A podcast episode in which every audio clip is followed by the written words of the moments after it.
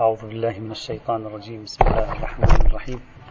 الحمد لله رب العالمين وصلى الله على سيدنا ونبينا وحبيبنا محمد وعلى آله الطيبين الطاهرين.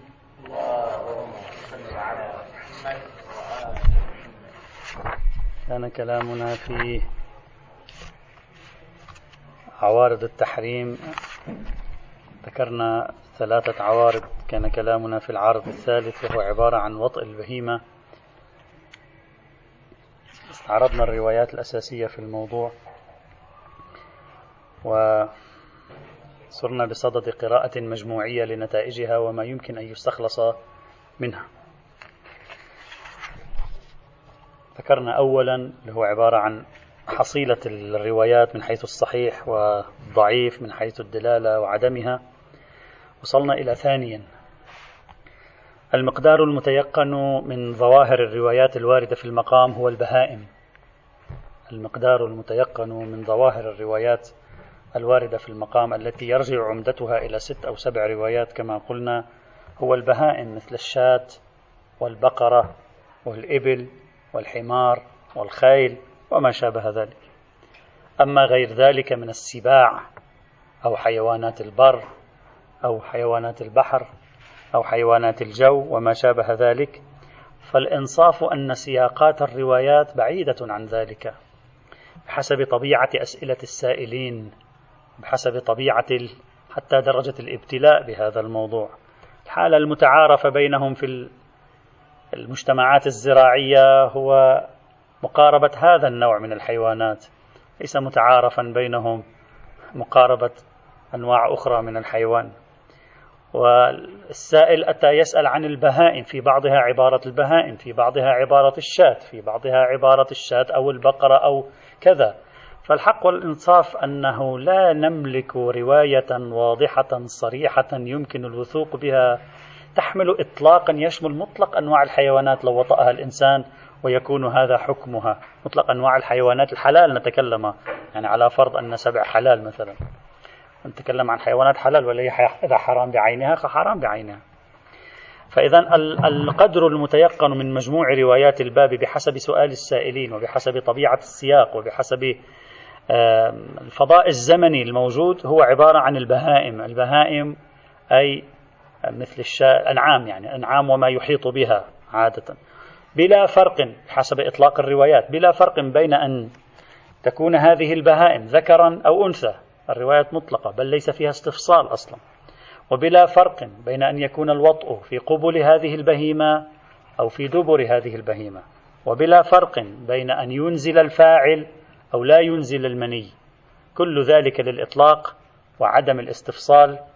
في جميع هذه الروايات فنفهم أن الحكم منصب على البهيمة التي لا فرق فيها بين الذكر والأنثى ولا فرق في الفاعل بين القبل وبين أن يفعل ذلك في القبل أو الدبر وبين أن ينزل أو لا ينزل. هذا ثانيا. ثالثا لم يرد في أي من هذه الروايات شيء يحرم النسل. فقط الدليل الوحيد الذي تمسك به هي العبارة الموجودة في الرواية الأولى التي تذكرونها يقول لم ينتفع بها. وقلنا في محله هناك بالأمس قلنا بأن كلمة لم ينتفع بها لا يفهم منها أنه ينتفع بنسلها.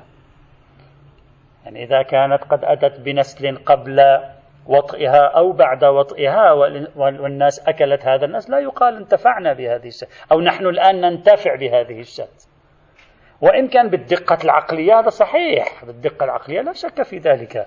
لكن بالمنظار العرفي أحرقوها ولا تنتفعوا بها يعني هي نفس العين لا تنتفع بها.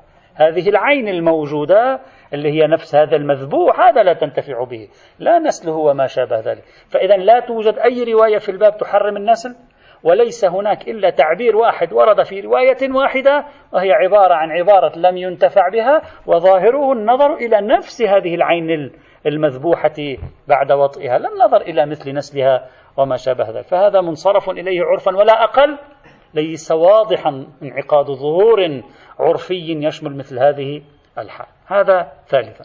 رابعا. لم يرد أي خبر من روايات الباب يحرم اللبن. لبن هذه الحيوانات أي البهيمة الموطوءة. ما عندنا رواية كله يحرم هي. لبنها لا يوجد دليل على التحريم. عدا خبر لبنها بما هو مأكول أو أو مشروب. الآن سأشرح ماذا هو مقصودي من كلمة مأكول أو مشروب. لا يوجد شيء يحرم لبنها إلا رواية واحدة. آخر رواية قرأناها بالأمس وهي خبر مسمع التي قال حرم لحمها وحرم لبنها. فقط هذه الرواية التي نصت على اللبن وهي رواية ضعيفة الإسناد كما قلنا. نعم. الرواية التي دلت على عدم الانتفاع بها نعم هذه يمكن أن يقال هذا انتفاع بها عرفا. لكن النهي أرجو التدقيق جيدا هنا النهي عن الانتفاع بها يحرم الانتفاع بلبنها. لا أن اللبن بما هو هو محرم الأكل أو الشرب.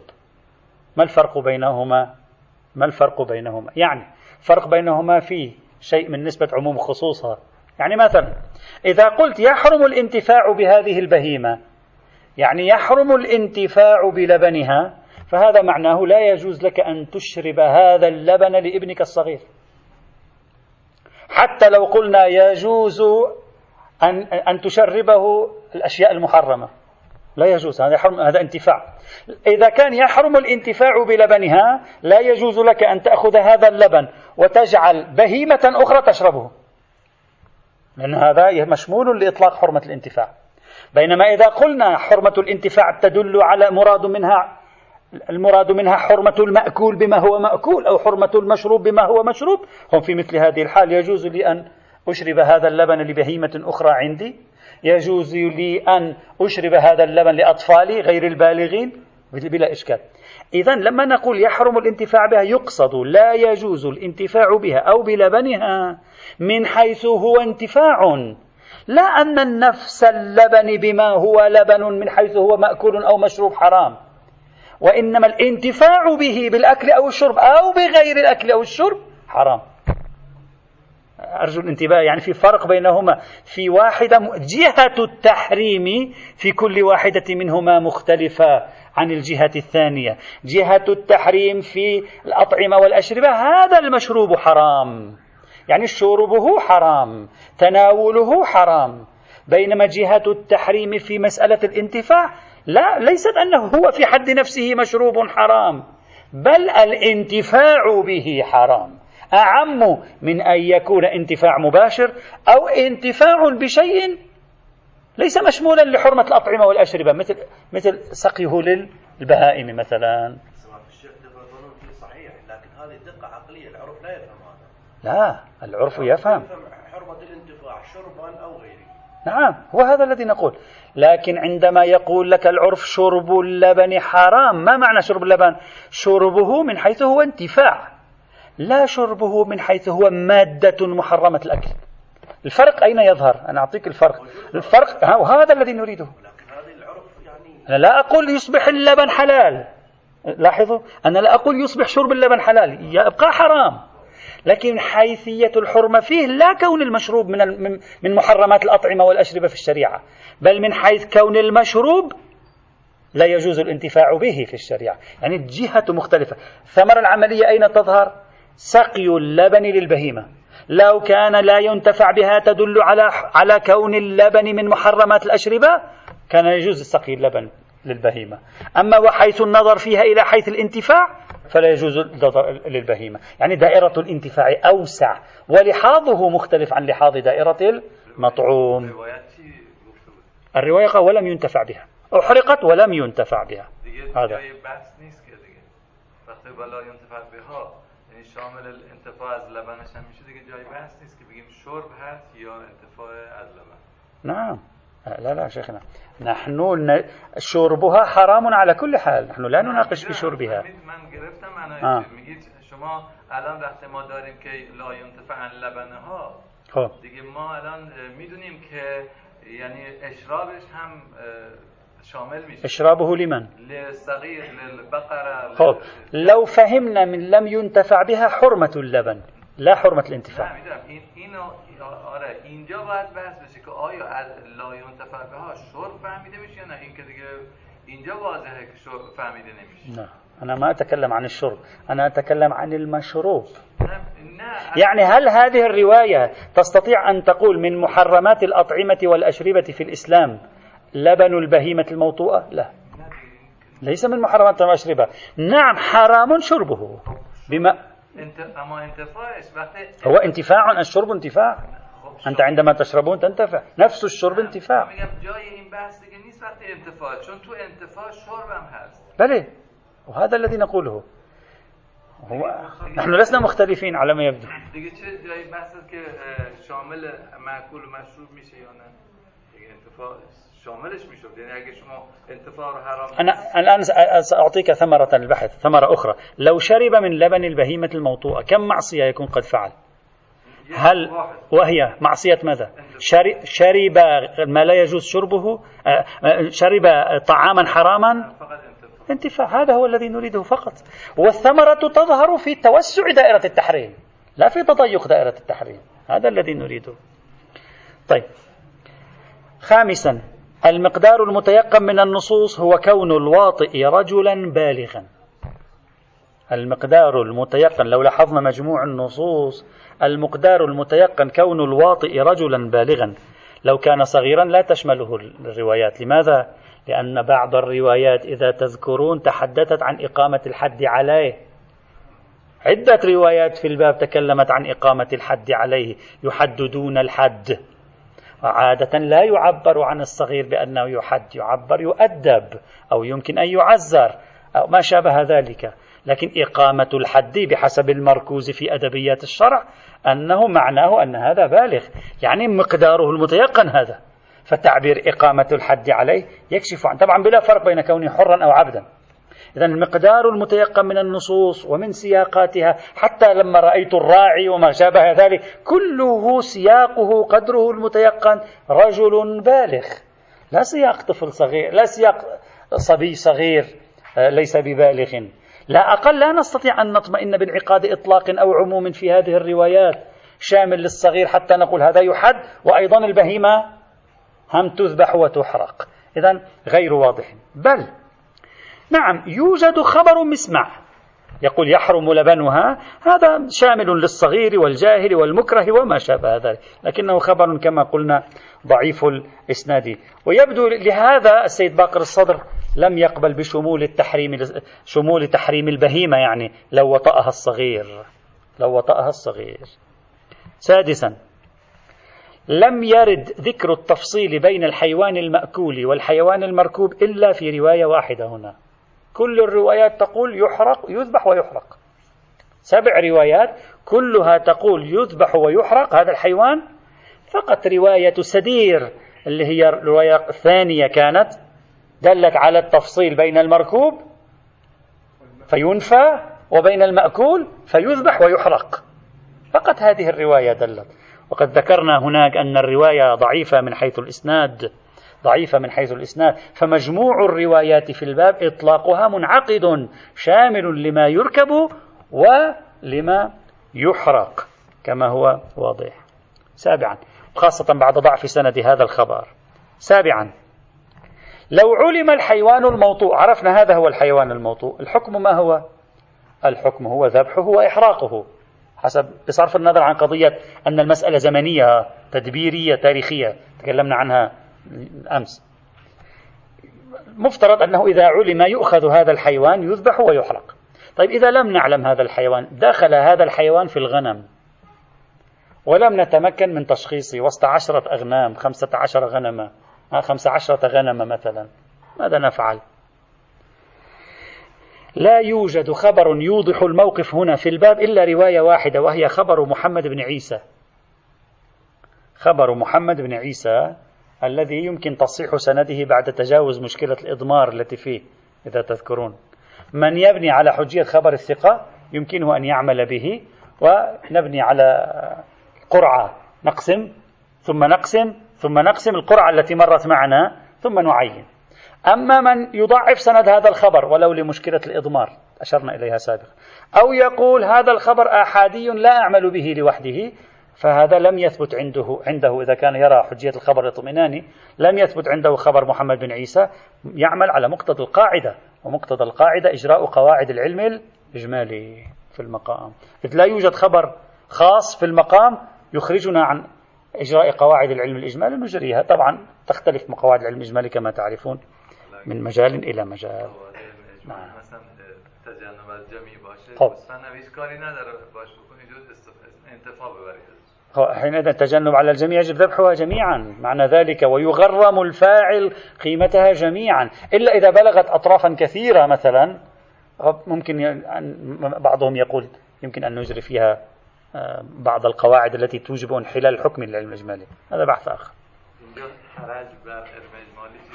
هذا حسب أنت مبناك في العلم الإجمالي إذا تقبل بدخول قواعد مثل الحرج وأمثال ذلك أو لا. حسب مبنى الشبهة المحصورة لأن الشبهة المحصورة لها مبان في تخريجها كما تعرفون. طيب هذا حاصل ما يمكن طرحه في بحث البهيمة الموطوءة. وقد تبين حكمها وعلقنا عليها. العنوان العارض الرابع والأخير الجلل الذي اليوم نتكلم عنه وإن شاء الله غدا ننتهي منه. لنبدأ ببحث الجمادات أو الجامدات. في بحث الجلل نريد أن نجعل البحث على عدة جهات. الجهة الأولى ما معنى الجلل؟ ما معنى الجلل في اللغة؟ ما معنى الجلل في الاصطلاح؟ ما مفهوم الجلل أصلا؟ ما معنى؟ حتى نرى الحيوان الجلال حرام أكله ما معناه في موضوع تعريف الجلل وتعريف الحيوان الجلال يوجد اختلاف من جهتين بين العلماء.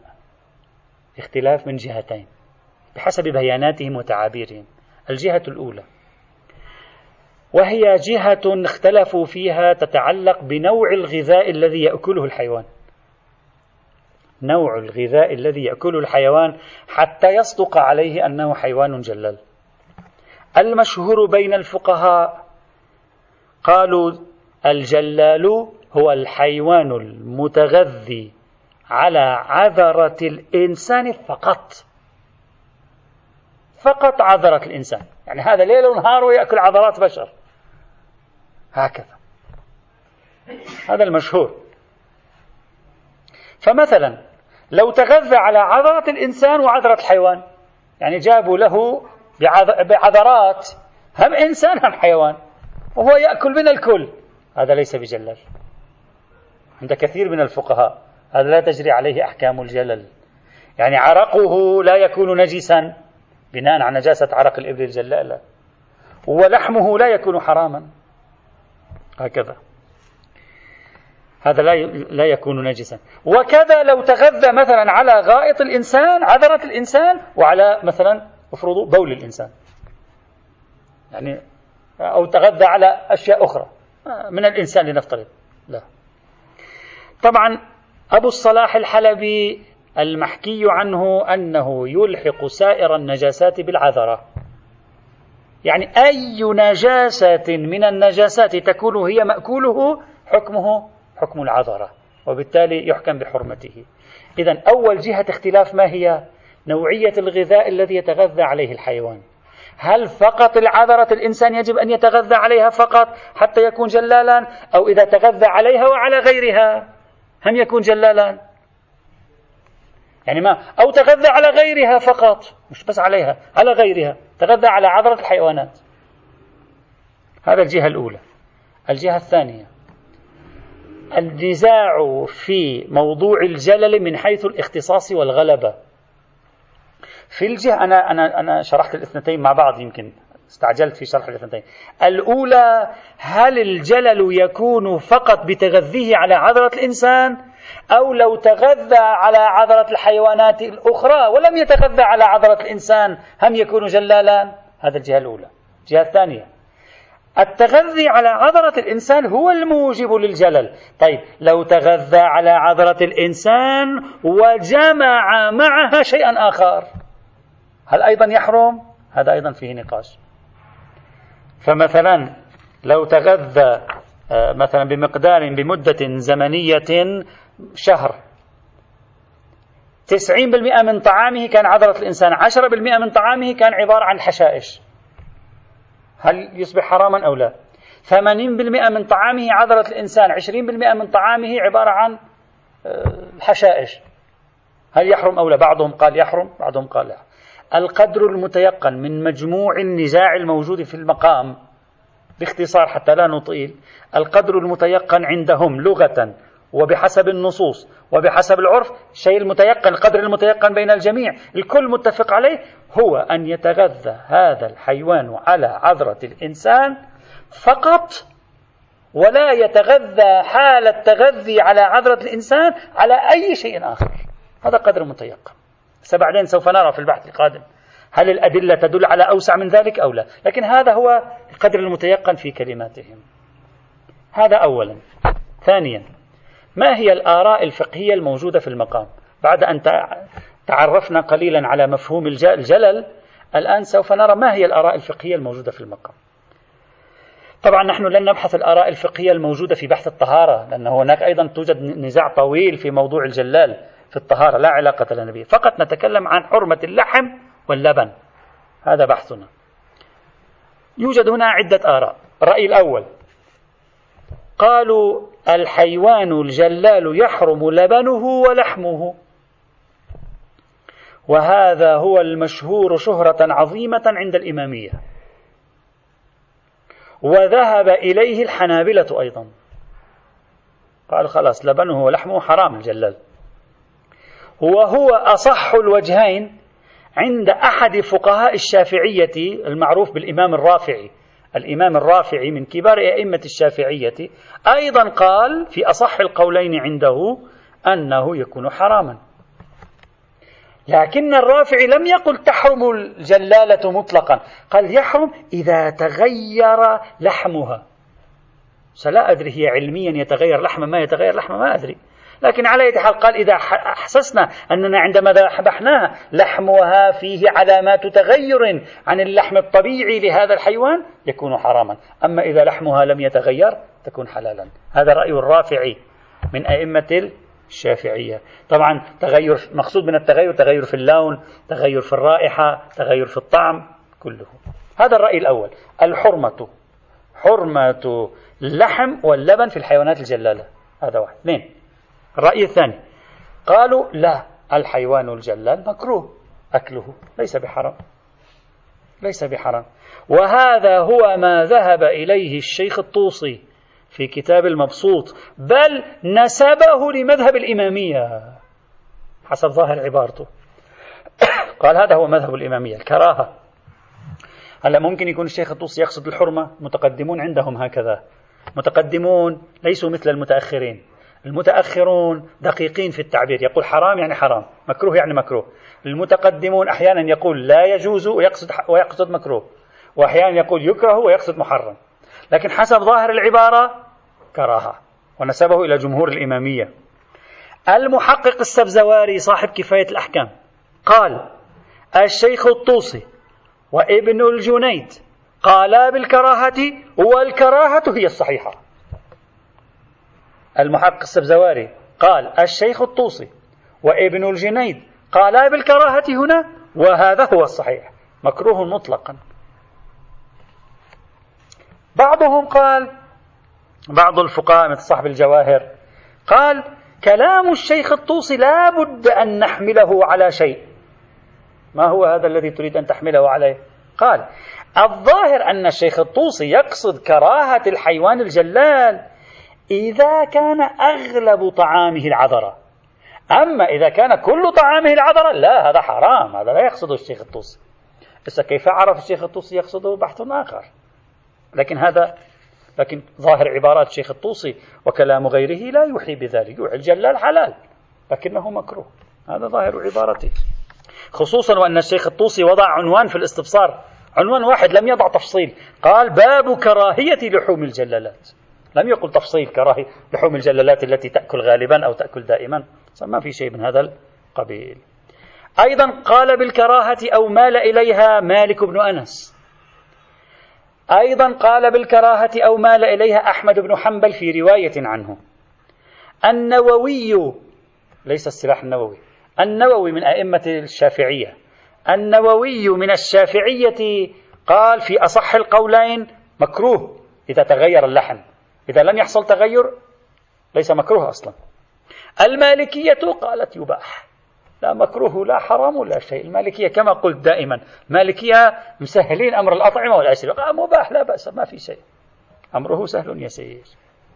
طبعا يجب أن أشير هنا إلى شيء أشار إليه العلامة فضل الله رحمة الله عليه وهي إشارة لطيفة. قال لو كان المراد بالجلال في كلمات الفقهاء وفي الروايات الذي لا يأكل إلا العذرة. مدة زمنية حد طويلة معتد بها. فهذا معناه أن هذا أمر لا يكاد يبتلي به الناس إلا نادرا جدا. وين تجد حيوان لا يعيش يومه وليله إلا على العضرات يعني هذا نادر. فلا بد يعني ندخل الغلبة بعين الاعتبار. نقول أكثر أكله من عذرة الإنسان ويمرر شيئا من غيرها. وإلا تصبح كل هذه الروايات على ماذا؟ على أمر نادر. وكلامه وجيه. يجب أن نفكر فيه وسنرى لاحقا. عندما نطالع الروايات كيف ستكون الأمور؟ سيد فضل الله رحمة الله عليه. شافعي نعم. نعم. لا لا الشافعي نقل عنه ذكرت لم ينقل عنه شيء الشافعي في هذا الموضوع. الشافعي الرافعي قال بالحرمة مع التغير والنووي قال بالكراهة مع التغير وهما من كبار علماء الشافعية. طيب ما الدليل على هذا الحكم كله؟ الدليل في المقام أحد أمرين. الأمر الأول قالوا نجس قذر هذا الحيوان الذي يكون جلال نجس قذر خبيث وهذا دليل ذكره بعضهم ليس هو الأساس. أولا لا دليل على نج... على يعني نجاسة الجلال. كل ما تدل عليه الروايات نجاسة عرق الجلال. وبعضهم قال عرق الإبل الجلالة. وكثير قالوا لا دليل على النجاسة أصلا. فلا أحد يقول بشكل بضرس قاطع أن الحيوان الجلال كله نجس حتى نقول لحمه نجس. وأنت لحمه إذا لم يكن عليه عرق لا دليل على نجاسته. أما أنه قذر هذا ما يحتاج إلى دليل. ربما لا يحصل فيه أي تغير يوجب القذارة. وكبرى بحث الاستخباث مرت معنا. لذلك الدليل الأساس ليس هنا. الدليل الأساس هو الروايات. فلنذهب مباشرة إلى الروايات لنرى ماذا تعطينا الروايات عن النبي وأهل بيته عليهم أفضل الصلاة والسلام. أهم الروايات في المقام هو ما يلي. الرواية الأولى خبر السكوني. عن أبي عبد الله عليه السلام قال قال أمير المؤمنين عليه السلام الدجاجة الجلالة لا يؤكل لحمها حتى تقيد ثلاثة أيام. وفي نسخة تغذى أو تغذى. تقيد يعني تمنع عن أي شيء آخر ونغذيها نحن على طعام نحن نريده ثلاثة أيام. هذه مدة الاستبراء ثلاثة أيام. والبطة البطة. الجلالة خمسة أيام. والشاة الجلالة عشرة أيام لازم تخليها على حدة ونجعلها تأكل من الشعير والحشائش. عشرة أيام بعد ذلك يمكننا أن نأكلها. قبل ذلك لا يجوز. والبقرة الجلالة عشرين يوما. والناقة أربعين يوما. الفيل إذا كان حلال حتما سبعين يوم. الفيل إذا كان حلال حتما سبعين يوم لابد. هذا الناقة أربعين يوم لابد الفيل أما لو كان يتغذى الحوت الأزرق ربما سنتين هذا يحتاج حتى يستبرئ مثلا. هذه الرواية ليس فيها يعني إشارة إلى حرمة الأكل مطلقا. تقول هذه الرواية ظاهرها ضرورة الاستبراء فيفهم منها فيفهم منها قبل ذلك مثلا لا تؤكل. وإلا هي ليس فيها دليل يعني على الحرمة مطلقا فيها دليل على الحرمة قبل الاستبراء. فالنتيجة الحيوان الجلال قبل الاستبراء. حرام أكله حتى يجوز أكله لابد من استبرائه. وكل حيوان له مدة خاصة فإذا استبرأ صار جائزا. وهذا واضح. والرواية في سندها النوفلي وفيه كلام. قلنا سابقا لم تثبت وثاقته على أقل عندهم. حتى الآن ظاهرها لا يؤكل لحمها. تتحمل. سنرى كل الروايات فيما بعد سنرى الألسنة. الرواية الثانية. خبر مسمع. عن أبي عبد الله عليه السلام قال قال أمير المؤمنين عليه السلام. هذه شوف هم قال أمير المؤمنين. هذه الأولى أمير المؤمنين الثانية هم أمير المؤمنين. الآن لاحظوا بين الأولى والثانية في اختلافات. الناقة الجلالة لا يؤكل لحمها ولا يشرب لبنها. الأولى ليس ليس كلام عن اللبن الثانية في كلام عن اللبن أيضا. حتى تغذى الناقة أربعين يوما. جيد الناقة أربعين يوما مثل الرواية الأولى. والبقرة الجلالة لا يؤكل لحمها ولا يشرب لبنها حتى تغذى ثلاثين يوما. بينما البقرة في الرواية الأولى ماذا كانت؟ عشرين. هذه ثلاثين تلك عشرين. والشاة الجلالة لا يؤكل لحمها ولا يشرب لبنها حتى تغذى عشرة أيام. هذه مطابقة. تلك قالت عشرة. والبطة الجلالة لا يؤكل لحمها حتى تربط خمسة أيام. هذه أيضا مطابقة. والدجاجة ثلاثة أيام. فالرواية كأنها عبارة أخرى عن الرواية السابقة بعينها. غاية الأمر أن فيها مزيد توضيح لكن فيها تضارب في البقرة. تلك قالت عشرين وهذه قالت ثلاثين يوما. وهذا سنتوقف عنده. قريب من هذه الرواية خبر الجعفريات. يوجد خبر آخر اسمه خبر الجعفريات. يقول الشاة سبعة أيام. يعني هذا الخبر يعارض خبر السكوني في البقرة. عشرين هنا ثلاثين. خبر الجعفريات يعارض خبر السكوني في الشاة أيضا. سبعة عشرة. على أي حال. بله مثلا شما یه فرض می‌کنیم مثلا فلانی نجاشی یا مثلا کشی گفته فلانی سقه است. خب همین نقل سقتون سقتون چطور میشه اینو پذیرفت؟ ولی این همه روایت مرحوم کلینی از این سند که تقریبا عالی و سند هم هست. علی ابن ابراهیم عن ابیه عن نوفلی عن سکونی. این مثلا شاید 200 300 کافی باشه. بله. اینو نپذیرید چطور با قواعد رجالی سازگاره؟ با قواعد رجالی سازگاره یعنی چی يعني الكليني وثق كل الرواة؟ يجب أن تبني على أن الكليني وثق جميع رواة كتابه. فإذا بنيت على هذا المبنى وأثبته بالدليل لا بأس.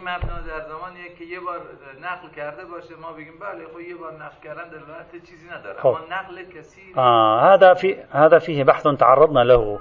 الكليني والفقه والمحدثون لا ينقلون رواية في الباب. مجموعة روايات. قد يكفيه رواية واحدة صحيحة والباقية ولو كانت ضعيفة لكنها تعضد الصحيح والقدماء كانوا يسلكون مسلك الوثوق. فمن أين أعرف أن جميع الأسانيد مصححة عنده؟ بالمعنى الرجالي للتصحيح تكرار لكن في كل باب وردت رواية عن النوفل عن السكوني عضدتها رواية أخرى في الباب نفسه. فكيف أعرف أنه اعتمد على الرواية؟ لم يعتمد على ضم الروايات. هذا أيضا طرحوه. هذا أيضا أم أيضا طرحوه. بني؟ سهل بن زياد أكثر نعم. وقد رأى الشيخ الطوسي سهل بن زياد في الكتب. هو الشيخ الطوسي بنفسه طبعا موضوع سهل بن زياد فيه تناقضات عجيبة يعني حمولات كثيرة لن ندخل فيه. لكن على أي حال هذا موجود. هذه الرواية مع الأسف الشديد ضعيفة جدا. يعني بصرف النظر عن سهل بن زياد الواقع في سندها فيها محمد بن الحسن بن شمون وهو مضعف متهم بالكذب. وفيها عبد الله بن عبد الرحمن الأصم وهو مضعف متهم بالكذب مش مجهول مضعف. فالرواية من حيث الإسناد شديدة الضعف. الرواية الثالثة خبر بسام الصيرفي عن أبي جعفر عليه السلام في الإبل الجلالة. هذا فقط في الإبل. قال لا يؤكل لحمها ولا تركب أربعين يوما. الإبل لا يؤكل لحمها ولا تركب أربعين يوما. هذه الرواية تتفق في المدة الزمنية مع الروايات السابقة في الإبل لأنه الروايات السابقة أيضا قالت أربعين يوما وهذا صحيح. لكن الشيء الغريب فيها أنها الرواية الوحيدة التي تقول بالنهي عن الركوب. وهذا لا يوجد في أي رواية أخرى ولا في أي رأي فقهي. وهذا يجعلها بمثابة رواية يعني فيها قدر من الشذوذ والغرابة. يحتاج أن واحد يشوف هل كان هذا الأمر فعلا يتجنبونها. على أي حال الرواية موجودة. لا ليس دليل. لا تركب لا يدل على أنه أفرض نجس العرق يطهر لباسك لماذا يقول؟ يجب أن ينهى عن أصل الركوب. الخبر من حيث الإسناد فيه بسام الصيرفي. بسام الصيرفي وثاقته مبنية على رواية أحد أصحاب الإجماع عنه وهو أبان بن عثمان. فمن بنى على ذلك صحت الرواية سندا. ومن لم يبني على ذلك تكون الرواية ضعيفة السند. وقد أشار العلامة المجلسي في مرآة العقول إلى أن هذا الحديث ضعيف. وذكر في كتاب ملاذ الأخيار في شرحه على التهذيب قال هذا الحديث مجهول أو حسن؟ لماذا حسن؟ لأن الإمام الصادق لعن من قتل بسام الصيغ بسام الصيغ في قتل. الإمام الصادق لعن من قتل بسام الصيرفي. فقد يفهم من ذلك حسن بسام الصيرفي. إلا أننا بحثنا في كتاب الحديث بالتفصيل. قلنا ليس كل أولا لعن من قتله لا يدل على أنه صادق. يدل على أنه مؤمن لا يجوز قتله. شيعي لا يجوز قتله. فلعن الإمام من قتله. هذا واحد. أين هذا؟ ما علاقة هذا بباب الرواية؟ ما علاقة هذا بدقته في النقل؟ ما علاقة هذا بصدقه في الحديث؟ يعني هذا واحد. اثنين سلمنا أن هذا يدل على مدح له. أنه ممدوح. ليس كل مدح في الراوي دليل الوثاقة. ولذلك قلنا لا يوجد دليل على صحة على حجية الحديث الحسن. الحديث الصحيح فقط الحديث الصحيح أو الحديث المعتبر هو الحديث الصحيح والحديث الموثق. أما غيره فلا يصلح له اعتبار إلا بتعاضد الشواهد. وتحصيل الوثوق بالصدور. بحثنا هناك ما الأدلة؟ أصلا ما الدليل على أنه لو قيل فلان متكلم بارع؟ هذا هذا هذا حديث حسن يصبح. هل هذا ما علاقته بباب الرواية؟ ما ربط باب الرواية بهذا؟ سيد الخوي قال لجريان السيرة العقلائية على العمل بخبر الإنسان الممدوح. أي سيرة عقلائية؟ إذا شخص قالوا عنه ما شاء الله قوي في صناعة السيارات. يدل على أنه ثقة ما ربط هذا. يدل على أنهم يعملون بخبره؟ لا يدل. ولذلك ناقشنا بالتفصيل في بحث حجية الحديث الحسن وقلنا لا يوجد دليل. إن لم يرجع المدح في الراوي الحسن إلى توثيق لا معنى لتصحيح الحديث الحسن. وذكرنا أن بعض العلماء المتأخرين ومنهم الشيخ الوحيد الخراساني على ما يعني بلغني فيما بعد ذكرت هذا في الكتاب أنه أيضا عنده مناقشة في حجية الحديث الحسن وأنه لا دليل على حجية الحديث الحسن إن لم يرجع يرجع المدح إلى توثيق. لذلك هذا مجرد مدح لبسام الصيرفي. افرض رجل ربما كان صالح مثلا بمعنى أنه شيعي إمامي اثنا عشري يصلي أما هل هذا يدل على وثاقته في الحديث؟ يدل على ضبطه في الحديث؟ يدل على حجية روايته بمعنى النقل؟ هذا غير واضح. الرواية الرابعة خبر يونس عن الرضا عليه السلام في السمك الجلال. آه دخلنا في السمك الآن. قبل ذلك كان حديث عن الإبل وغيرها. الآن السمك أوضح صار.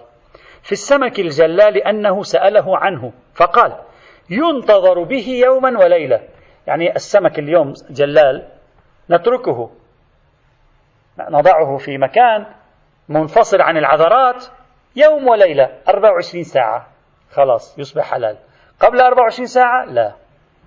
وقال السياري هكذا الرواية تقول وقال السياري إن هذا لا يكون إلا بالبصرة.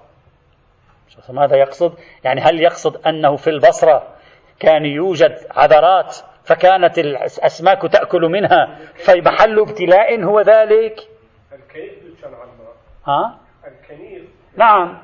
فكانت ال ال ال ال الأشياء كلها تمر على الماء ربما يشير إلى ذلك. هذه لا تهمنا هذا كلام السياري جملة معترضة.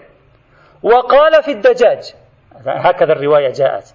وقال في الدجاج تحبس ثلاثة أيام والبطة سبعة أيام والشاة أربعة عشر يوما والبقرة ثلاثين يوما والإبل أربعين يوما ثم تذبح.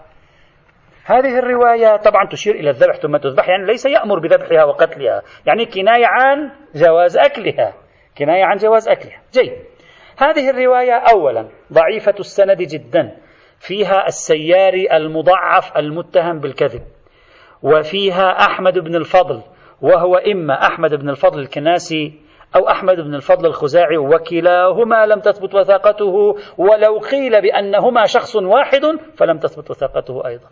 فإذا فيها جهتان من الضعف. ثانيا الشيخ الطوسي نقل لنا هذه الرواية بعينها نقلها لنا في التهذيب. أين؟ هكذا قال الشيخ طوسي قال عن الإمام الرضا ينتظر به يوما وليلة وقال السياري إن هذا لا يكون إلا بالبصرة. نقطة. تمام. المقطع اللاحق لم يذكره الشيخ الطوسي في الرواية. أصلا لم يذكره. لا نعرف هل الشيخ الطوسي سهى لم يذكره. هل الشيخ الطوسي لم يصله المقطع الثاني؟ أما الشيخ الكليني وصله المقطع الثاني لأن الرواية يرويها الشيخ الكليني. هذا احتمال. هل الشيخ الطوسي فهم من التكملة أنها ليست للإمام؟ بل هي تكملة السياري ربما لأجل ذلك لم يثق لم يذكر الرواية. هذا محتمل. لا ي... لم يجد. كل شيء محتمل. لا نستطيع أن نعرف. وعلى أي حال يوجد ثمة اختلاف في نقل الرواية بين الكليني وبين الطوسي. الكليني كل هذه الرواية نقلها الطوسي فقط نقل المقطع الأول منها. هذه خلوها في بالنا فقط للتوضيح. فقط توسی توسی فقط در ماهی ها ذکر نکرده؟ بلى لا ينتظر به لا. الشيخ الطوسي في بحث الجلالات. ليس في الماهي فقط ليس في السمك فقط. نعم. ثالثا هذا الحديث يقول مدة الاستبراء في البط سبعة أيام. بينما خبر السكوني وخبر مسمع خمسة أيام. هذا الحديث يجعل استبراء الشاة أربعة عشر يوما. بينما في حبر خبر السكوني وخبر مسمع عشرة أيام وفي خبر الجعفريات سبعة كان.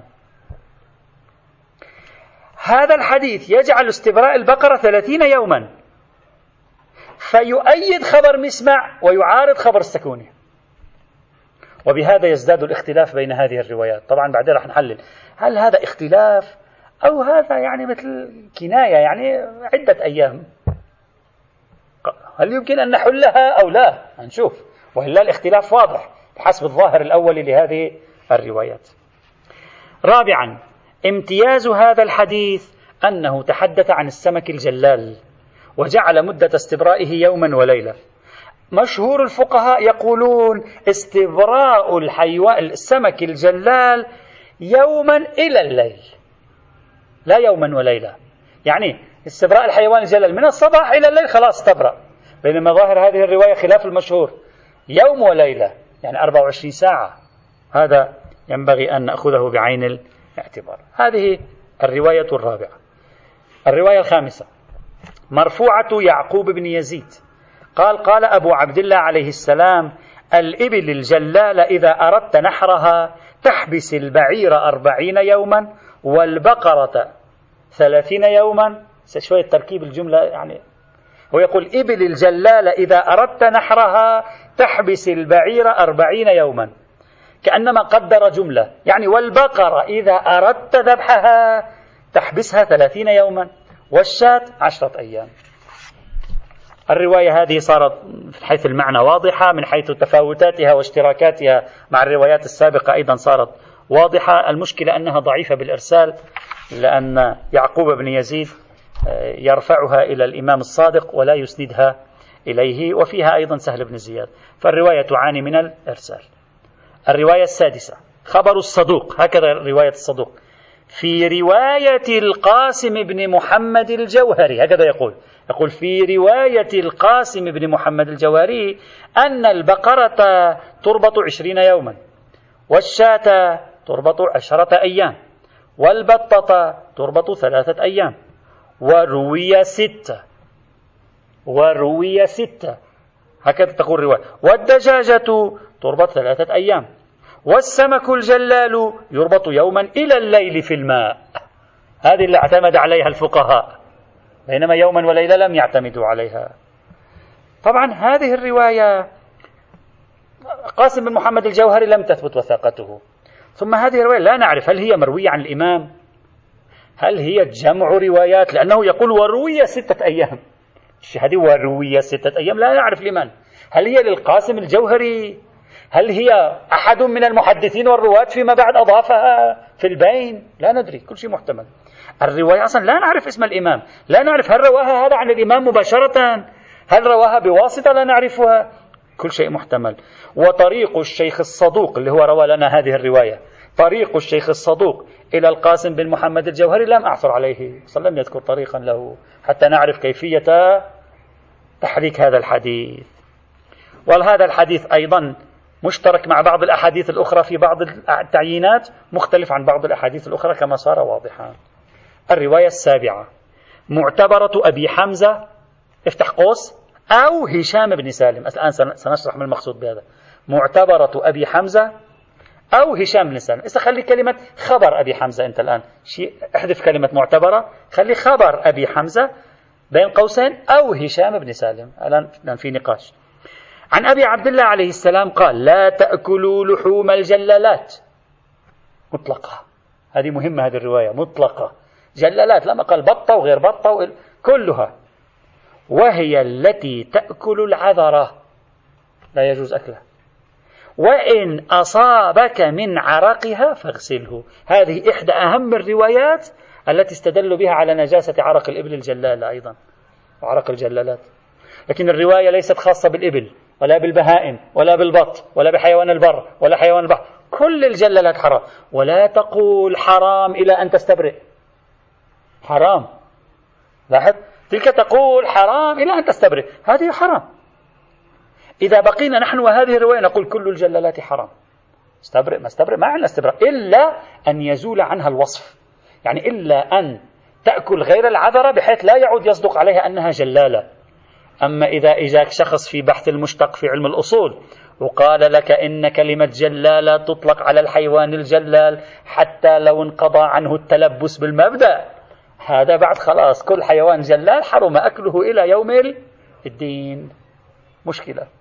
فإذا هذه الرواية ما فيها استبراء فيها بالحد الأدنى إلى أن يزول عنه وصف الجلال بحيث لا يصدق عليه عرفا أنه حيوان جلال. كان جلالا.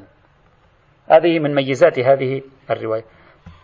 ودلالتها ممتازة واضحة رائعة. أما سند هذا الحديث سند هذا الحديث مشكلته في اختلاف بين المصادر. مشكلة طويلة في هذا الحديث. الشيخ الكليني والشيخ الطوسي في الاستبصار والفيض الكاشاني في موضع من كتاب الوافي. هكذا قالوا. قالوا رواية هشام بن سالم عن أبي حمزة. إذا من هو صاحب الرواية؟ أبو حمزة. يعني الأخير أبو حمزة. الشيخ الطوسي في التهذيب الحر العامل في الوسائل عدد من الفقهاء الآخرين قالوا هذه الرواية هي رواية هشام. بن سالم عن الصادق عليه السلام. يعني في احتمال تكون هذه الرواية رواية هشام بن سالم عن أبي حمزة عن الصادق وفي احتمال هذه الرواية رواية هشام بن سالم عن الصادق. هذا احتمالين موجودين. الشيخ الكليني يقول هشام عن أبي حمزة عن, أبي حمزة. الشيخ الطوسي في التهذيب يقول هشام عن الإمام. ومعه غيره أيضا مثل الحر العامل. الآن عندنا مشكلة. وقد فقد يقول لك شخص لا يوجد رواية لهشام عن ابن حمزة. عفوا عن أبي حمزة معذرة عن أبي حمزة. لا توجد رواية لهشام عن أبي حمزة. فعلا أنت في كل كتاب الكافي لا تجد رواية لهشام عن أبي حمزة. ما عندنا رواية. وهذا معناه أن السند ينتهي بهشام عن الإمام الصادق فتكون الرواية صحيحة قطعا. إذا كان السند ينتهي بهشام عن الإمام الصادق الرواية صحيحة. إذا كان السند ينتهي بهشام. ثم أبي حمزة. هنا يجب علينا أن نتوقف. من هو أبو حمزة؟ في احتمالين. احتمال أولها. أبو حمزة الثمالي ثقة. حلت المشكلة أيضا. الرواية أيضا صحيحة. يعني عن عن عن عن هشام بن سالم الثقة. عن أبي حمزة الثمالي الثقة. وأبو حمزة ثقة. ولا يصغى برأيي هذا التعبير لا يصغى تعبير الذين يعني يريدون أن ينبذوا شيئا. يعني وليس صحيحا ما أفاده الدكتور البهبودي من عدم إمكان أخذ رواية أبي حمزة الثمالي لأنه كان يشرب النبيذ. هذا مناقش فيه على حال.